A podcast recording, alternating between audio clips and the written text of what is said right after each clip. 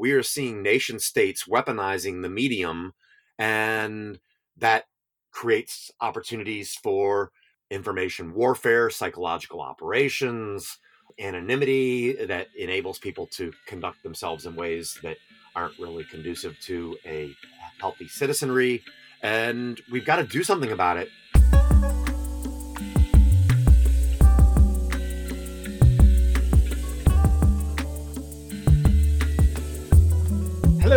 Welcome to Think Atlantic, a series by IRI's Transatlantic Strategy Division, in which we provide you with thought leadership for the future of the transatlantic space. My name is Thibault Muzergues, and I am your host for this show. In today's episode, we are going to talk about the internet, social media, and democracy. Certainly a hot topic these days.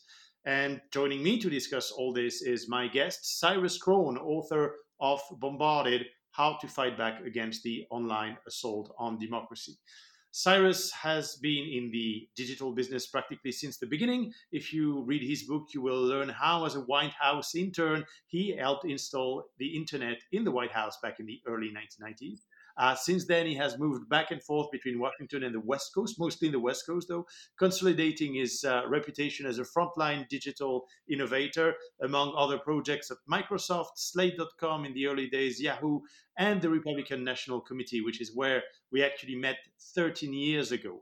Uh, I would like to point out that beyond uh, his internet, artificial intelligence, and social media business, Cyrus also dedicates some of his spare time to helping IRI, and he's done trainings with us around the world, to which we are very thankful, Cyrus. So, Cyrus, welcome to the show, and thanks for taking the time to, for joining us today.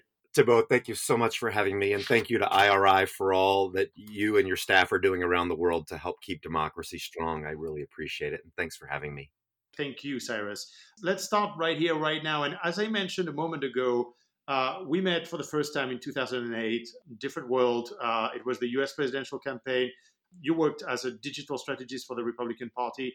Uh, I was a campaigner working for Nicolas Sarkozy's center right party. And I had been sent to see how you guys were doing the internet for campaigning. And back in the days, everything looked so great. We were looking at the, the future with uh, a, lot of optimism. And I, I remember we had vividly, we had a very optimistic conversation about how the power of social media was going to change the world, to transform it for the better, make information uh, more available to us all, etc. And, and yet now here we are, 12 years later, and things are not looking so great. Let's face it. Uh, Twitter and Facebook have all but become synonymous with polarization and vitriolic debate. I can't recall the number of books that I've read recently that talk about the internet badly about surveillance capitalism and all sorts of things. Uh, there is barely a press article in the news on the internet that doesn't receive at least one accusation of being fake news things are looking pretty bad. But fast forward another 12 years into the dystopia, which you describe at the opening of your book, and things are even worse. We have a political debate that's been hijacked by Democrat and Republican fringes. Cynical citizens do not pay attention to the ultra personalized targeted ads they get on an almost constant basis. People don't even agree on actual facts. And generally, people don't agree in anything anymore. So, my question is this what the hell went wrong? What the hell is going wrong? And how are we getting to this uh, dystopia you describe it at the beginning of your book? Well, thank you. You know, I do remain an optimist. There certainly a lot of concern and pessimism in the book, but at my core, I'm an optimist. I still believe in the power of technology and the good that it can do for society. But it's a platform run amok. You know, government tends to be rather slow. And they're certainly not keeping up with the pace at which technology is changing society and the innovations that are occurring. I know we'll talk about this a little bit later, but I think that it's time the government step in and address some of the ills that are affecting us, not just in the United States, but globally. Now, each nation's governments are going to have to address their concerns in their own respective ways. And we, we, we see interesting examples of, of that around the world. But as it pertains to the Atlantic and the United States and Europe, it's my belief that we're regulating the internet in such little form currently that it's allowing these challenges to impact us. And specifically, what I mean by that is that there's very little means of being able to authenticate the end user when they log on to the internet. And, you know, we are seeing nation states weaponizing the medium, and that creates opportunities for um, information warfare, psychological operations, anonymity that enables people to conduct themselves in ways that aren't really conducive to a healthy citizenry and we've got to do something about it. So, to your point about all these books that are out there, I myself have become tired of reading the groveling and frustration and consternation and was distraught that I wasn't seeing enough about solutions. And having been involved in technology for so many years, working at Microsoft and Yahoo and elsewhere, and having a pretty good grasp of some of these things, I wanted to write a book about remedies and solutions and how to fight back. We can sit here and complain all we want, but if we don't actually go do something about it and fix it, it's just par for the course for years to come. And so, as you mentioned at the outset of the book, I lay out a dystopian scenario that if we don't right some of these wrongs, what the world and politics might look like in 2032.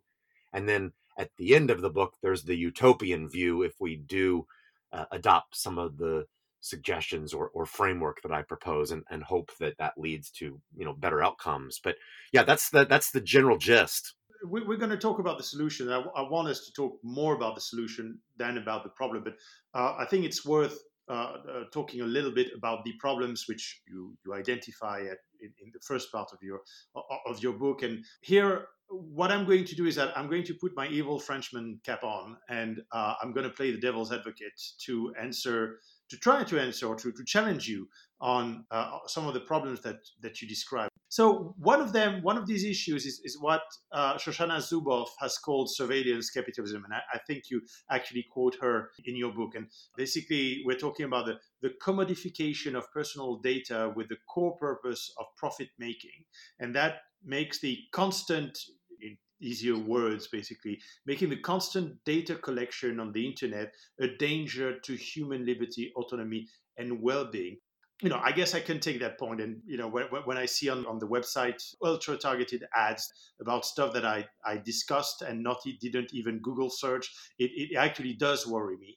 But at the same time, you know, I also worked in uh, customer relationship management at the beginning of my career in direct marketing, and it seems to me that it's you know all these things are nothing new, and we heard that before. You know, when advertising appeared, when databases appeared, when customer CRM uh, uh, appeared, that we had the same sort of criticisms. I mean, you know, looking for your public and communicating with it doesn't seem that new to me. And you know, the Republic survived the buildup of you know mega data, databases of the GOP and the DNC in the back in the 2000s. So I'm, wondering, you know, whether the really disturbing thing is not the fact that we're constantly surveilled, but whether maybe we're not as unpredictable as as we think we are. Right? I, am going to let you answer this, but I'm going to keep on playing the devil's advocate and, and, and ask you another question about polarization, which actually is one big chunk of your analysis of the problem. So you actually mention in, in, in, your book that polarization and a vitriolic press is nothing new. The 19th century was at least as corrosive as it is now, at least in the United States. On the other side of the Atlantic, uh, you also had strong communist party press in places like Italy and France, and they were selling pretty much, you know, the sort of alternative facts that we uh, uh, that we are talking about today. So now I'm taking off the evil Frenchman hat uh, and here's the question about all this: If ads targeting is not new, if polarizing media and and alternative media reality is not new, then what makes the current online trend that you are describing in your book more dangerous than what happened before? Well, let's unpack that and go back to your early marketing examples and the ultimate desire to enable one-to-one marketing which is the holy grail to be able to understand someone so succinctly that you put a product in front of them that they that they have to purchase because it's just what they need whether they whether they knew it or not. If you reflect on the early days of the voter files let's let's let's just let's use political marketing since that's the general theme here. You remember the early days of, of database marketing when um, Karl Rove and Ed Gillespie and others garnered credit for uh, beginning to take um, consumer market data and append that to the voter file, it was pretty mundane. It was, you know, if you drive a Volvo or a truck, you may be one of, you know, these these two political parties. And then the internet came along and that enabled a little bit more sophistication around targeting. And I'll give you one example. In the early days of the internet, in the mid to late 90s, we had the portals AOL, MSN, and Yahoo, and they had registered users. Well, you could marry those audiences based off of their registration status to identify their political persuasion and then target them electronically. But that was very rudimentary. Um, where that has evolved to now, where we're even at the early stages of this, is geolocation. So not only knowing that the individual drives a truck, but where it was physically driven, who that individual was interacting with based off of the mobile device ID, which can then triangulate and identify people based off of not only their proximity, but proximity to one another. Um, and that really does get back to surveillance capitalism, whether it's the government or a political party, the ease at which we can now track, monitor, and maintain an understanding on individuals is far more sophisticated than publishing an article in a, a print offering that was either disseminated by horse or buggy right? The the undercurrent here is that disinformation has been permeating society in different ways since the beginning of time. But i would argue that technology is enabling new forms of not only pushing disinformation but the consumption of it and then monitoring the individuals who are consuming that level of information. And that creates a whole new set of capabilities. We haven't even really gotten to the true, I think, capabilities of, of the data that's going to be gleaned from IoT devices and how that uh, impacts our targeting. We're moving more towards, you know, here we are in a podcast using audio we talk to our intelligent agents like Amazon, Alexa, Siri, Cortana, Bixby, and uh, you know there have been articles written about those devices always on in your home and capturing all forms of conversation within the privacy of you know your living room. And how can that information be utilized to ref- to refine targeting and marketing? So it's just gotten better, and as it's getting better, it's getting worse and uh, yeah, more more dangerous because it's become super effective and extremely intrusive. And I guess we don't know or we don't realize how intrusive it is. Well, I use I, I, use the fictional example in the book, which you know, frankly, isn't far from fiction today because it could be done now based off of the methods I mentioned earlier. In in a scenario where an individual goes to visit a church because a member of their family recently died, and the ability to go and look at death records, geolocation lookup, political affiliation, and then tying that to a legislative matter such as a death tax. And because someone's going to visit a church after a relative died, we're now going to be able to see marketing messages tied to uh, legislative matters. I mean, that we're, we're, we're there now. It's just is the level of creep factor that mm. individuals are willing to accept um, before they tune out.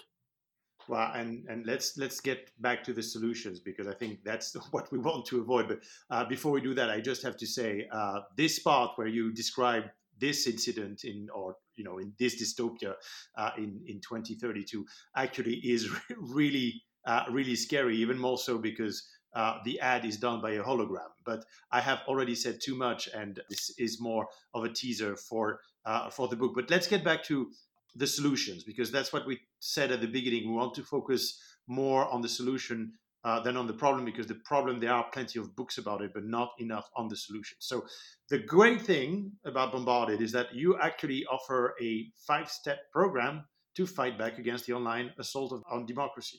So the question is going to be very open. Please tell us more because we're all interested after everything that we have lived for the past year. Well, I will tease these concepts and I hope that your audience will read them in depth and there should be a healthy debate around them. You know these were intended to be thought starters that are a framework for uh, creating solutions and you know a few of them are more controversial than others. Uh, we've got to start somewhere. And so i wanted to introduce some big concepts and hope that they can you know evolve in their thinking and people adopt them as their own and evolve them to what's best for you know each respective um, state or, or or nation. But let's start with the overarching themes for uh, the united states in particular. You know one of the things in the united states that we've seen waning in the classrooms is teaching civics and i think that's very important so that our citizenry understand um, the constructs of our democracy, um, the Bill of Rights, the Constitution, how we interact with each other in society, um, the different branches of government. If you don't even understand how your basic government functions, and you're not learning that in school, then how can you be expected to be a good citizen if you don't understand the, the, the, basic tenets of society. So I think that I know, Cyrus, we have exactly the same problem on, on this side of the Atlantic. So uh, I think you are you are talking about the U.S., but it, it's really a transatlantic issue. Well, and and presumably a, a global one, uh, but you know, let's understand our own house and eh, you know cl- clean it up. Um, and there's a there's a gentleman here in Seattle, Eric Liu, who used to do some work for President Bill Clinton, and he's created a very interesting group called Citizen University, and they are growing around the country, and people convene on Civic Saturdays, uh, kind of analogous to Church Sunday.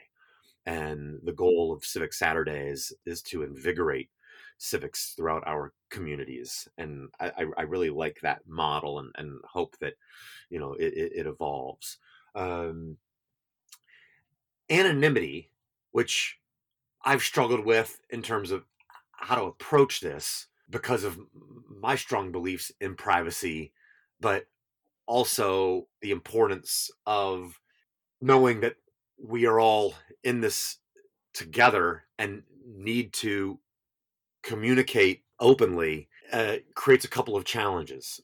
I have, I have a firm respect for privacy, but I believe there's a way to allow you to maintain your anonymity online, but still have some controls that authenticate you on the back end. And the scenario that I like to use is as a citizen of this country, we have a social security number or a driver's license or some government issued ID, passport that correlates directly to, to who we are. Well, what if there was a code, a known digital citizen code, that required you to log on um, to the web just as you would when you go to access money from an ATM machine with a code, and it verifies who you are via a PIN number and then when you're logged on, you are at least aware, maybe even subconsciously, that what you say and do online does ultimately tie back to a unique identifier. So, if you were to commit an illegal act or threaten someone or do do, do something that was Ill- illegal in your respective country, that there would be some recourse for authorities to be able to map that back to the individual. So I'm not suggesting that everything that you say and do online shouldn't be anonymous, but I believe it should be tied back to mm. an individual. Data privacy laws are creating unique challenges. And I think, in principle, they're sound ideas, but they're not ultimately practical at the one off level. You know, in Europe, you have GDPR. In the United States, we have one state, California, with um, the California Consumer Privacy Act. The challenges that that's created for business throughout the United States is difficult uh, for any number of reasons, including monetary ones. Now, we see other states here, uh, where I reside, Washington State, Vermont, and elsewhere, all proposing their own respective legislation. My concerns about that approach are that having built businesses that had to be CCPA compliant, it's challenging. Now, try to multiply that, you know, by 49 other states, and it's going to be unbearable for business to manage. I think the best way to resolve that is through a federal data privacy approach where we as a nation all adopt one model and adhere to that versus having to uh, acknowledge 50 different models and have your systems support those that's just untenable unmanageable and it's going to it's, it's going to erode margins of business in ways that i just don't think is, is sustainable so i'm proposing a, a, a federal approach to that.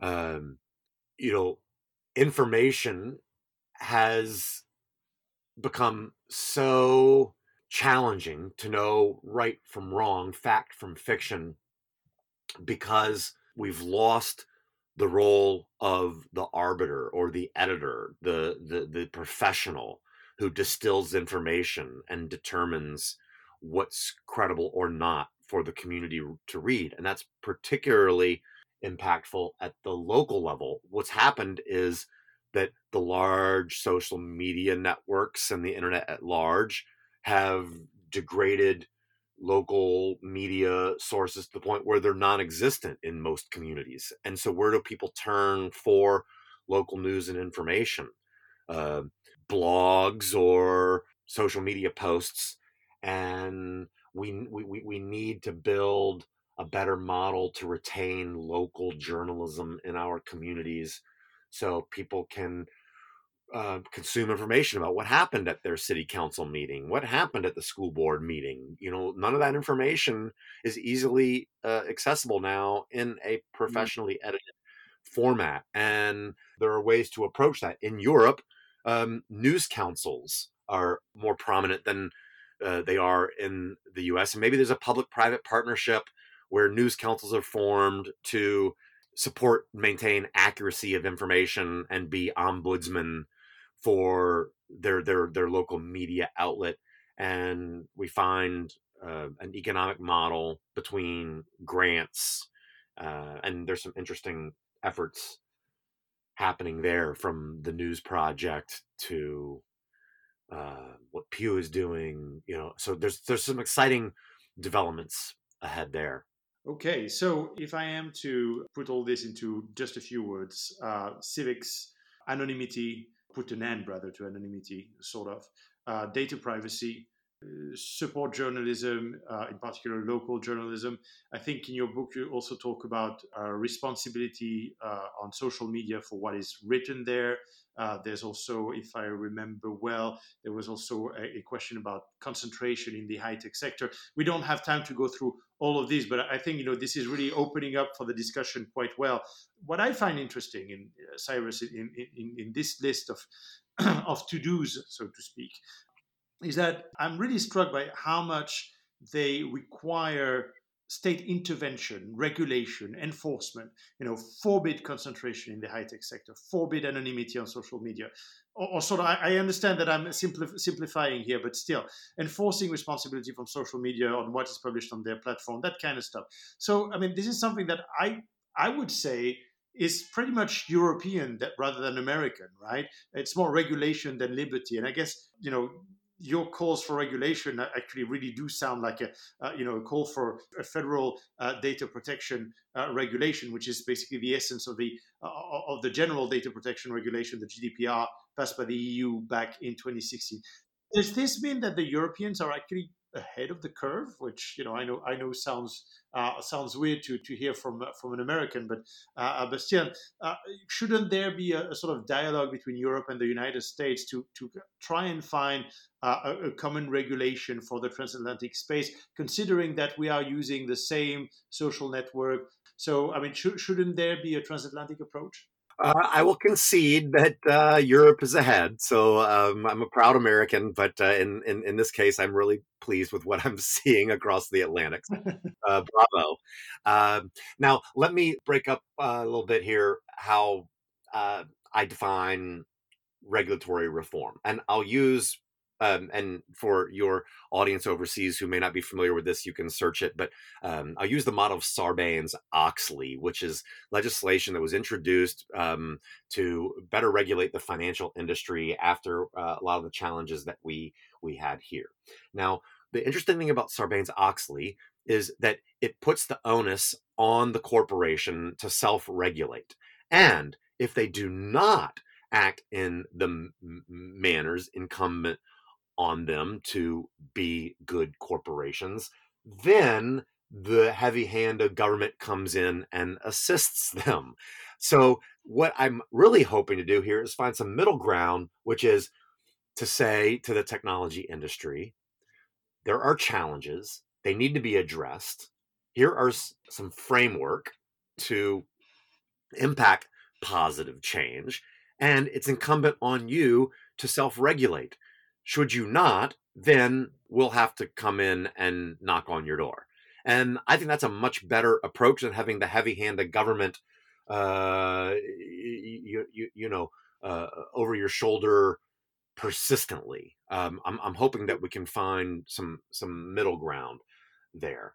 Like television back in the 80s and 90s, right? You know, when you when you when you hear the the F word or or another bad word on on television, whether it's cable or not, then you know the in the end, it's the cable channels that are, that are responsible for for what is on their platform. Well, right, and you know, uh, there's a there's a two three second tape delay from mm. live to prevent that. Um, now, that's an interesting idea, which is before you um, before you hit publish on your social media post, uh, you know, should you be given 30 seconds before it actually goes live so that uh, you know you, can rethink what you how how often have we posted something and regretted it and then gone back a minute later to delete it before somebody screen grabbed it and used it you know against us? Uh, there you know there there's some approaches that could be used there um, I also people uh, of plenty of people right now who are in this situation, but yes, uh, and um, I feel for them, uh, particularly after one too many libations on a Friday night. Uh, the, the, yeah, the keyboard gets a little loose.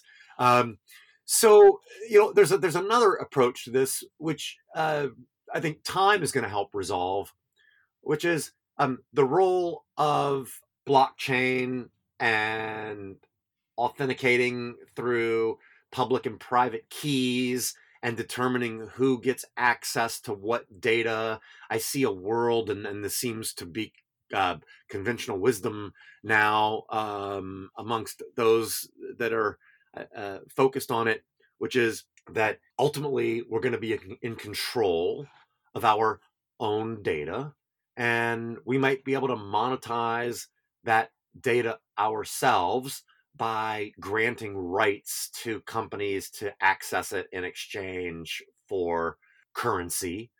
And then you can go in and actually monitor, think about it like a genealogy tree, monitor um, where your data sits, who has access to it, where it flows, and then to control your own material in a more direct manner.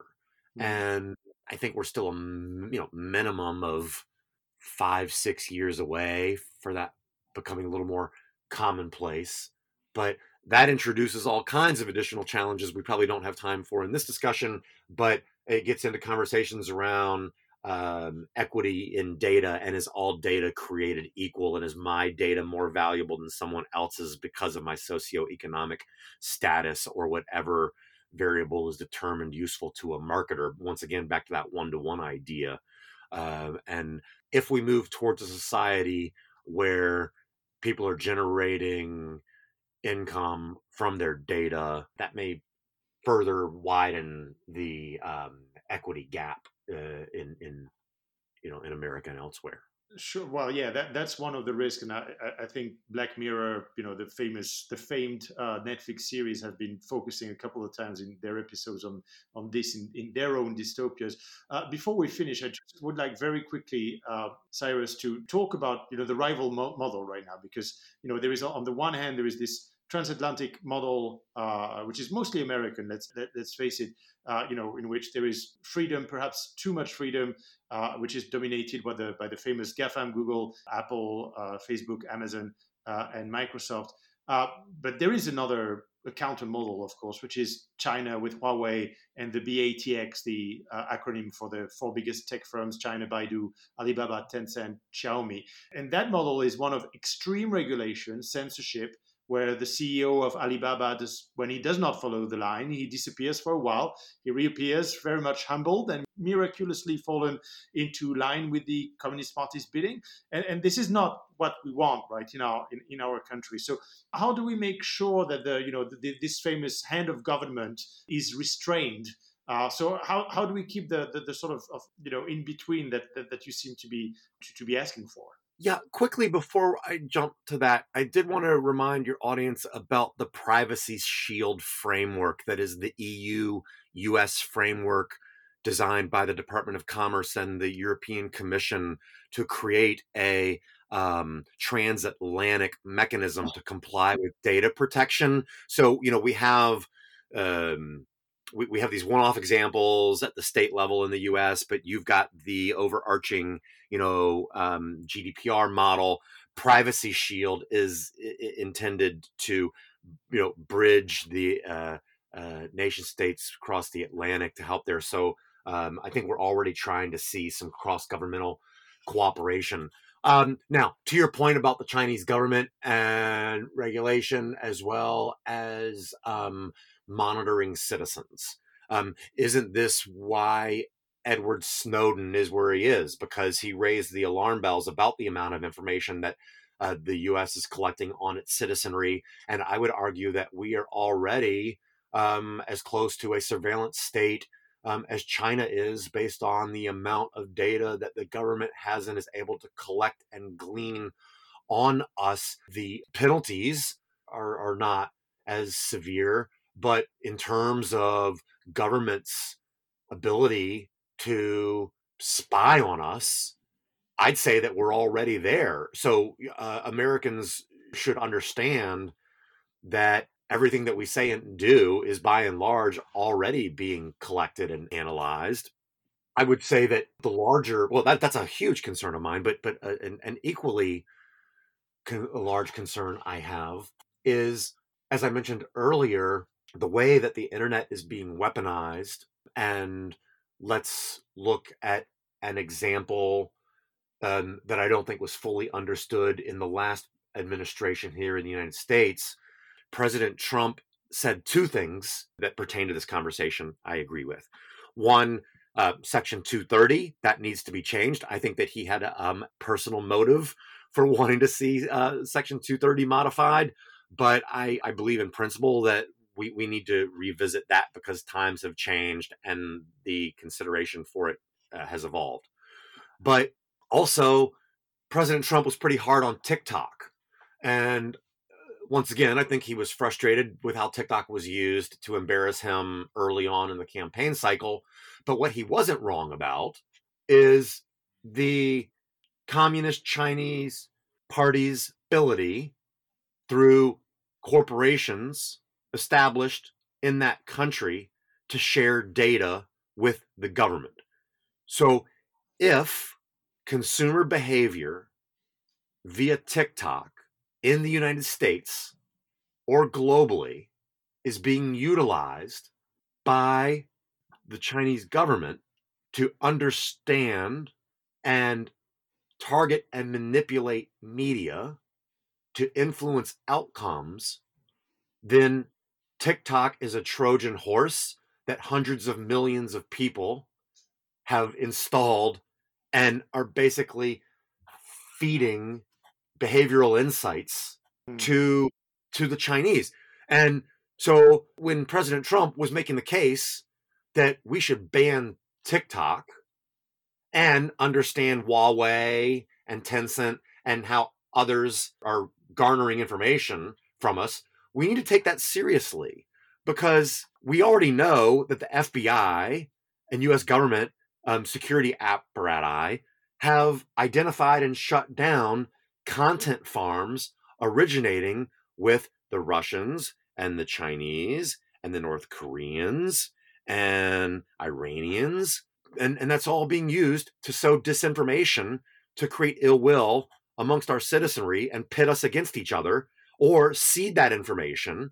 And then nature will take its course and we will combat each other online and offline as we've observed in the last couple of years, which was really the impetus for writing the book. Not foreign governments um, weaponizing the internet, but just how all of that is creating the animosity where we are today, which in my belief led to the insurrection on the US Capitol on January 6th. And so you can see these pieces and components all working together to get to that unfortunate outcome and why I believe regulatory reform and oversight and changes need to be made because you know let, us go back to, to, the outset of this conversation and your comments about um, my optimism and pessimism is that during the Vietnam War, Americans dropped leaflets from airplanes, and that was how information was distributed. And you know, we talked about prior examples um, from Paul, even to Paul Revere's ride. Well, now um, the, the, the internet just changes all of that in a much more expedited and, and troubling way, and you know, we need to fight back. Well, that sounds like a, a good conclusion. But before we leave, uh, I've got a, a, couple of minutes, and I'd like to invite you, Cyrus, to take part in a quick experiment. Uh, we're going to try to make this a regular feature of our show, a Q&A lightning section, three short questions, three very, very short answers. Yes, no, that kind of stuff. Does that sound good to you? I'm ready. Okay, so here we go. They're not easy questions, so here we go. Question number one. Donald Trump's ban on Twitter and other social media. Good thing, bad thing? Remember, no explanation, just yes or no. Bad thing. Question number two Should we dismantle the GAFAMs Google, Amazon, Facebook, Apple, Microsoft? Not all of them. Question number three Is e voting a safer option than mail in ballot? Potentially. Okay. One last for the road. Question number four Apart from Bombarded, what other book do you recommend us to read to fight back against the online assault on democracy? Oh, Peter Singer, um, like Wars. Okay, well, that's it. Um, I hope people can go and look at this option for their reading. But first, they should definitely look at Cyrus's book, Bombarded How to Fight Back Against the Online Assault on Democracy. It is available in all good stores, both online and offline. And you should also check out Cyrus's Twitter account to follow his work. That's at Cyrus K. And of course, while you are browsing the web, you should also visit IRI's website at IRI.org to check out what we do to promote democracy around the world, also with the help of Cyrus, both online and offline. Uh, this is the end of this episode of Think Atlantic, and thank you very much once again, Cyrus, for joining us on the show. Many thanks to Stanislava Stahova, uh, Hannah Mont, and Sam Johannes for producing this series. Uh, we will be back in two weeks with my guest, Christy Reich, and we will talk about Baltic security. In the meantime, if you like what you heard, please subscribe to the show and, of course, share it with your friends and colleagues. We love it when we get more listeners. Talk to you soon.